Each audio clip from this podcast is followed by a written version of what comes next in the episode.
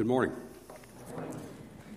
This morning we're going to be reading from Romans 8, 28 through 39, and you can look along in the Pew Bible. It begins on page 800, 801.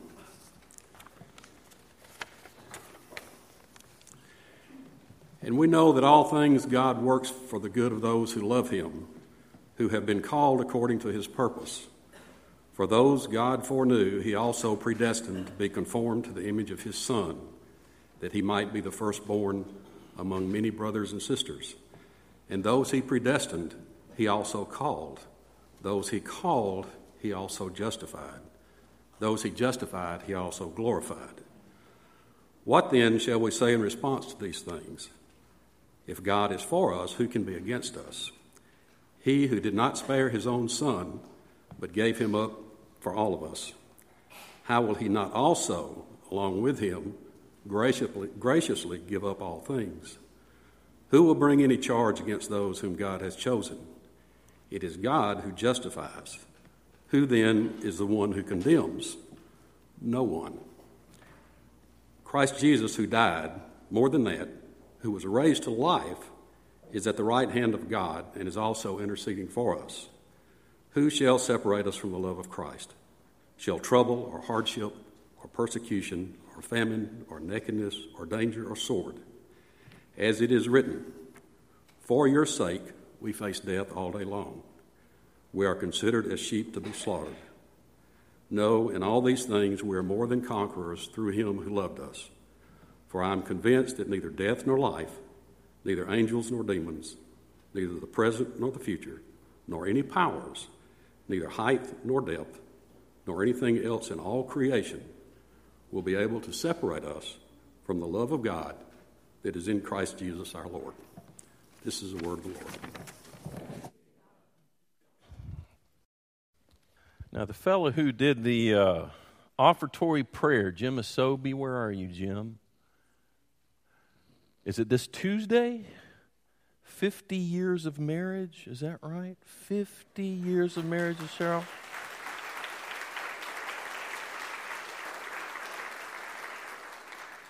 Cheryl, is your middle name Job? Uh, uh, thrilled for you all. Thrilled because uh, Jim, you've had an eventful year, obviously, but uh, you're looking great, and uh, you too are looking great. And I bring that up in part because Cheryl did this beautiful spread over here. Uh, it's this morning in honor of my father. Uh, his birthday would be today, actually, and my father and mother loved to pick yellow roses together. She made sure uh, those were in there, and I say that to say I get to tell a story on my father today, so this is appropriate, and um, kind of glad he's not here to witness this. But the Olympics has turned out great. The Rio Olympics. Uh, I was worried about it because of the, you know, didn't, things didn't seem to be prepared very well, but it's gone great. How many of y'all have watched Michael Phelps winning all these medals? Just amazing. Is her name Katie Ledecky, uh, the, the woman swimmer who's been amazing? Uh, the women gymnasts, the U.S. has been great, and so many other great events. Uh, it's just been fun to watch. Now, a lot of times, as you know, do you know you're, you're usually watching the competitions after they have already occurred, right? I mean, you can cheat and go on Google or wherever and find out who's already won. And so we try to stay away from that a lot of times because a lot of times, you know, you won't find out till hours later if you haven't looked at those things. It's easy to find out, though, who won a competition long before you see it. Uh, even years ago, I mean, now we've got the internet, but even years ago, we had the newspaper. You could even look at the newspaper and know who was going to win the event uh, that day. Which takes me to the summer of 1988. you had the Olympics in Seoul, Korea. And uh, there was this new event that had been introduced in 1984, four years earlier, which I didn't get to see. It was the summer I was doing centrifuge out west and Deanna was on that team. It's where we met, and we were traveling all through the West. So I didn't get to see the advent of synchronized swimming, uh, duet synchronized swimming. And so that uh, was already in and going in the 88 Olympics. And I remember going over uh, to my parents' house on a Saturday morning, and it was, you know, in the morning, a lot of times it's the events that are like, yeah, okay, you know. And uh, I walk in, and you, I guess you had to know my father because he's just kind of a curmudgeon and theologian and can be kind of absent minded, but he'll tell you what he thinks. And I walked in and say, Hey, what event's going on? And he looked at me and said, Synchronized swimming. He just was not thrilled about that. And I saw a newspaper close by, and dad always had newspaper close by. And I thought, Where's the sports section? I'm going to have some fun. I'm going to show them that people are really into synchronized swimming. So I got the sports section. It had the results of these finals of synchronized swimming that he was watching right then and there. Uh, so I suddenly became an expert on synchronized swimming because I was so passionately into it. And uh, now, just to let you know, to give you some background, uh, the gold medalists that year were Canadians uh, Michelle Cameron and Carolyn Waldo. There they are, okay? And then the silver medalists were the Josephson twins, uh, Karen and Sarah. Now that's them with the gold. For they did, they got the silver in uh, '88. They got the gold in '92. And then the bronze winners were Mikako Kotani and Miyako Tanaka, right there. Okay. Now, so I've got that right in front of me, but fortunately, Dad is sitting a little in front of me. I'm over here at the counter uh, on a stool. They're kind of watching back behind him. You know, I've got the, the newspaper down here on my thigh, and I'm thinking, this, this could be fun. So he said, you know, he goes along, he said, oh, well, let's see what, he said, oh, well, they're the Americans. Here they're going. I said, oh, the Josephson twins. I said, yeah, the jo- Josephson twins, uh, uh, Karen and Sarah, yeah, uh, uh, they're favored to win, aren't they? He said, yeah.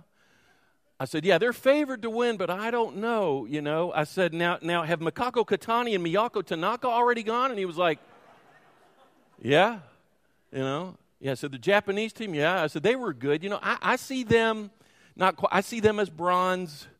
I said, you know, the Joseph twins, I know they're favored, but I really like the Canadians. He was the Canadians. He said, they haven't gone yet. And I said, well, I just feel good about the Canadians. He said, you know the Canadian pair? I said, yeah, yeah, uh, Cameron and, and Waldo, yes, they're great. And he said, What makes you think they're so great? He started to wonder a little bit. I started to panic a little bit, and I'm like, What makes you think they're so good? And, I, you know, so I thought, I got to come up with a term. And I don't know why, spatial density. I said, Well, they've been better with spatial density lately. Spatial density. Okay. I said, Yeah, it's a thing. You know, with synchronized swimming, haven't you, do you follow this, Dad? You know, it's spatial density, and I just think they're a lot stronger. And he was like, ah, okay. Well, sure enough, I was one, two, three, had it right. And he was amazing. He was like, maybe I need to watch more of this synchronized swimming. Yeah, Dad, you should. That's great. You need it. We're all into that. It was that density effect that made the difference. Well, Dad was real impressed, at least for a little time. But you know, it can be fun to watch a competition and, and sometimes I already know how it ends, especially it, when it ends the way you're hoping it's going to end if your team wins or if there's resolution to a story and it ends the way you're hoping it was going to. Found it interesting a few years ago, the University of California did an actual study that suggested that spoilers don't necessarily spoil things for people who are reading a story, watching a movie, whatever it might be. They did an experiment with 12 short stories, and what was interesting, time and again, people consistently enjoyed a story more when the ending had been spoiled, at least to some degree. They knew to some degree how it was going to work out. They knew the ending enough to know that reading it, you know, they didn't have quite the sense of suspense and, and maybe fear and uncertainty. And what they said is the theory is that once one knows how the story turns out, one might be more comfortable with processing the information and one can focus on a deeper understanding of the story. And you can savor it more. Now, I don't think it's that way every time, but it is kind of nice sometimes if we know the results already. And it makes it nice because we can trust the author or the director a little bit more to get us to a good place of resolution, you know. Because in the end, we really want something like reconciliation to win the day, love to win the day, justice to win the day, redemption to win the day. And that's really what Paul is telling us in Romans chapter 8. He's saying we can trust the author of whose story? Yours. You can trust the author of your story, who is God Himself. And instead of fearing, you can have faith. And that's especially important for you and I to hear, especially when you and I might be going through a difficult chapter in our own story. You might be going through that right now, actually and you feel like, you know, what I'm going through right now seems to contradict what you're telling me right now. It would be nice to know it's going to wind up that way, but what I'm going through now, that's just hard to see. It's even hard to see in our world right now, uh, in our country for that matter, with a lot of division, a lot of strife, a lot of terrorism, a lot of things going wrong. you know, it, it, can, it can arouse fear within us, but what Paul is telling us is to have faith.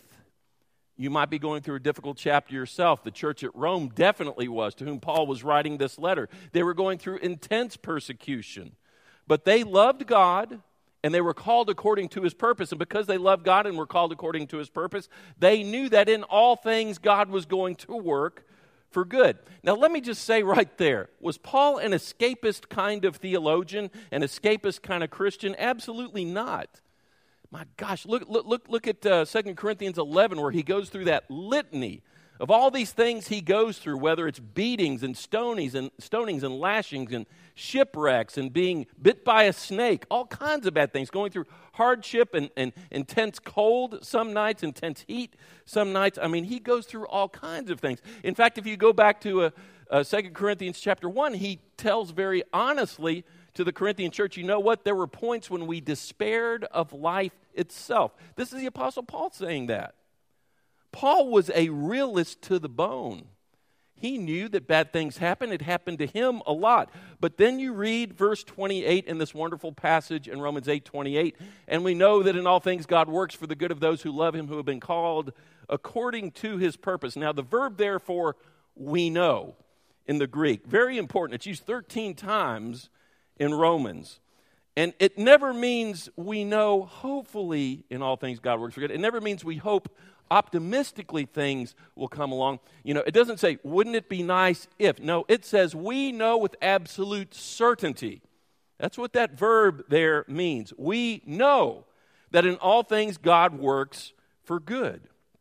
Now, it's interesting. He uses the same word just a few verses earlier. Go to verse 22 because this is where you see Paul the realist. He says, We know that the whole creation has been groaning as in the pains of childbirth right up to the present time. What is he saying there? We know with absolute certainty that life is hard. We know with absolute certainty that we groan with the pains of childbirth. In other words, we groan with the pains and sufferings and trials and tribulations that you and I have to go through. He knows that. He is a realist to the bone. But at the same time, he says, Yes, life is hard, but you go back to verse 28, and he says, But we know that in all things God works for good for those who love him, those who are called according to his purpose. Now, how do you put those two things together? Yes, life is so hard, and yet in all things they work for good. How do you put those two things together? Now, two or three years ago, we talked about this. I think it was when I was doing a sermon based on people saying there's a reason for everything. But let me say there is a difference between reason and purpose reason and purpose. Let's put those words up there, and there, there's a difference.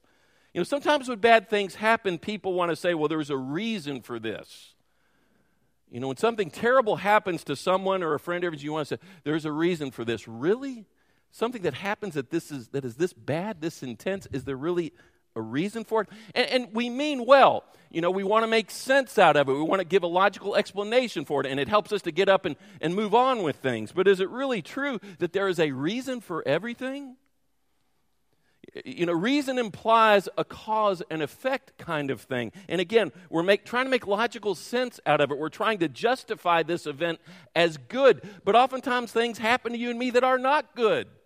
That's what Paul says. I'm absolutely certain that there are things that happen in this life that are not good, that don't seem to have a reason. But again, we've got to tease out the difference between these two things because we can't fully answer for reason, but we do know there is a purpose. And that's what's so important. As the theologian said, there's an eternal purpose of God to restore this universe to its intended splendor and to enable us to become the whole eternal beings we were created to be. So there is a purpose for all things, but not a reason for all things. And let's just break this down a little bit more. Reason looks to what? The isolated event.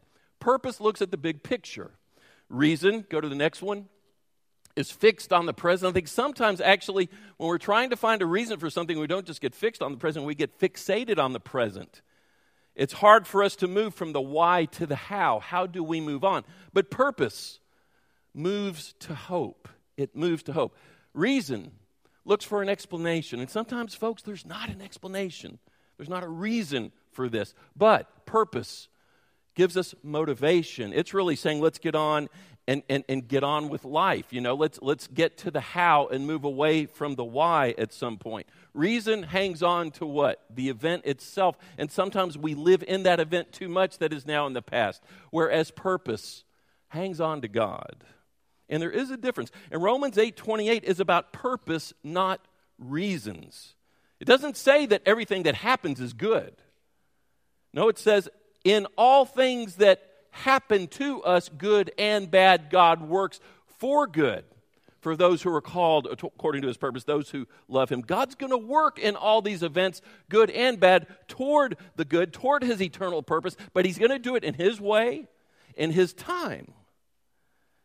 And thank God we can look back at things and realize there is purpose to all this. And He will do this for those whom He calls His own. And the ending, folks, we already know, and it's quite good. And it's not being escapist, it's recognizing there's difficulty in this life. And yet, in the end, it is literally glorious. Let's go to verse 30.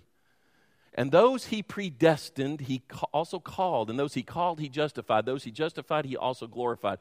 Beautiful words there. Those whom he predestined, and we can argue about what that means. Bottom line, those whom he invited to follow him, if we accept, he calls us. And if he calls us, he's going to justify us, set us right with him. While we've been in a state of sin, he will justify us with him. And because we become justified, we become glorified, which is an amazing term.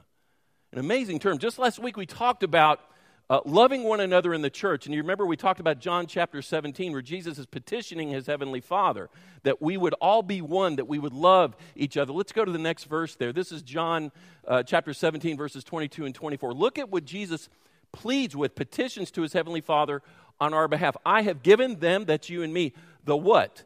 The glory you gave me so that they may be one as we are one. He has already given us the glory. Father, I want these whom you have given me to be with me where I am. Then they can see all the what? The glory you gave me because you loved me even before the world began. When we became followers of Christ, we were given this amazing glory that begins now, but ends later in a marvelous, marvelous way. But it's already been given. Uh, let, let's go back to verse 30 for just a second. Those whom he predestined, he also called. Those he called, he justified. Those who he justified, he also glorified. The verb there for glorified in the Greek is interesting because it appears in the past tense. It's in the past tense, as if it's already happened. Now, first of all, in part, it has already happened. When we give our lives to Christ, what enters us? Who enters us, I should say? Who would say the Holy, what? The Holy Spirit. And so we already have a sense of the glory of God within us, but then we expand on that, experience an expansion of that in a way that we cannot even begin to comprehend when we reach Jesus face to face. And so it's also in the past tense because this is something that has already occurred. Christ is already on his throne, he has won the war. Yes, we do have battles to face. But in a sense, we've already received his glory and will receive it in fullness all the more later on. And that's wonderful to know, especially when you're going through a difficult chapter in life, whatever it might be, whether it's at work or in a relationship, whether it has to do with money, whether it has to do with depression, whether it has to do with whatever it might be, uncertainty about something in your life. There's a chapter in the end called Glorified, and that chapter never ends. It's done. And it's the best of endings for all of us. Two weeks ago, speaking of flowers, as you know, we had two rosebuds over here uh, in honor of uh, John Harold Langford III and Caroline Baker Langford. We had a red rose in John's honor, who was born, and he was born healthy. And then we had a white rose remembering, remembering Caroline, who didn't make it through the pregnancy. And uh, John and Catherine are wonderful people. Many of you know, know Mike and Becky Tracy as well. And uh, it was a difficult time for them, obviously, difficult for those of us here who know them and love them. And there was a beautiful graveside service, and our own Conrad Howell. I saw you, Conrad. Where are you? In the choir. That's, that's where we need him. Good. Okay. Conrad did a beautiful graveside service. I was just so blessed by what he had to say. And what he said really speaks to what I'm talking about now about this future glory. And I'm just going to share part of what he shared at the graveside there. Jesus promised that he was preparing a place for those who love him, and he said, Let the little children come to me, for the kingdom of heaven is made up of little ones like these. And he went on to say, Today we grieve over the loss of Caroline, whose eyes we never saw, whose ears only knew the sound from inside the womb, whose lips could not speak, whose smile you could not see. But imagine this when Caroline opened her eyes for the first time, they saw the glory of God. When her ears heard outside of the womb for the first time, they heard angels rejoicing. When those lips opened for the first time, she had her voice in heaven. And the first person ever to see that little face smile was Jesus. And he said, I picture his face breaking into a smile, his eyes brightening, and I imagine him saying, I know that face. I know that face. That's Caroline. That's Caroline's face. And Caroline has reached that enviable final chapter, the best of endings. She's fully glorified because she is with the fully glorified Lord of all things. And that's our final chapter, too. That's where you and I are headed. We know the ending. And therefore, we know that whatever we are going through, God is working it toward His purposes. Sometimes it doesn't feel like there's a reason for it. And, friends, there might not be one that we can ascertain, but there is a purpose to it. And that's enough for you and me to have faith and not fear. For I am certain that neither death, nor life, nor angels, nor principalities, nor things present, nor things to come, nor powers, nor height, nor depth, nor anything else in all creation will be able to do what? Anybody know? Separate us from the love of God through Jesus Christ. That, my friends, is the best of news. That's the best of chapters that you and I get to end on. Thanks be to God. Let's pray. Lord, there's no doubt folks in this room right now for whom maybe they needed to hear this, but it's still difficult to hear because of what they're facing right now a difficult decision, a difficult situation uh, in a relationship, a, a difficult sense of confusion about a matter, whatever it might be, oh God, be with them and touch their hearts in a special way today. And may they trust without fear that you are with them and that as this chapter ends, even at this point, they can look back and in some ways that are sometimes even inexplicable, they can see your purposes working in and through those things that at the present moment didn't seem to have a reason and in some ways might not have had one. And yet, we know that you are working your purposes for those who are called by you, who are loved by you. Help us to trust that. Thank you for being the author of our very lives. Thank you for letting us simply be a part of your story. We're so blessed just to be a part of it with the good and the bad and the ugly and the beautiful. Be with us now as we press on and help us to trust your purposes in our lives. We pray these things in your name. Amen.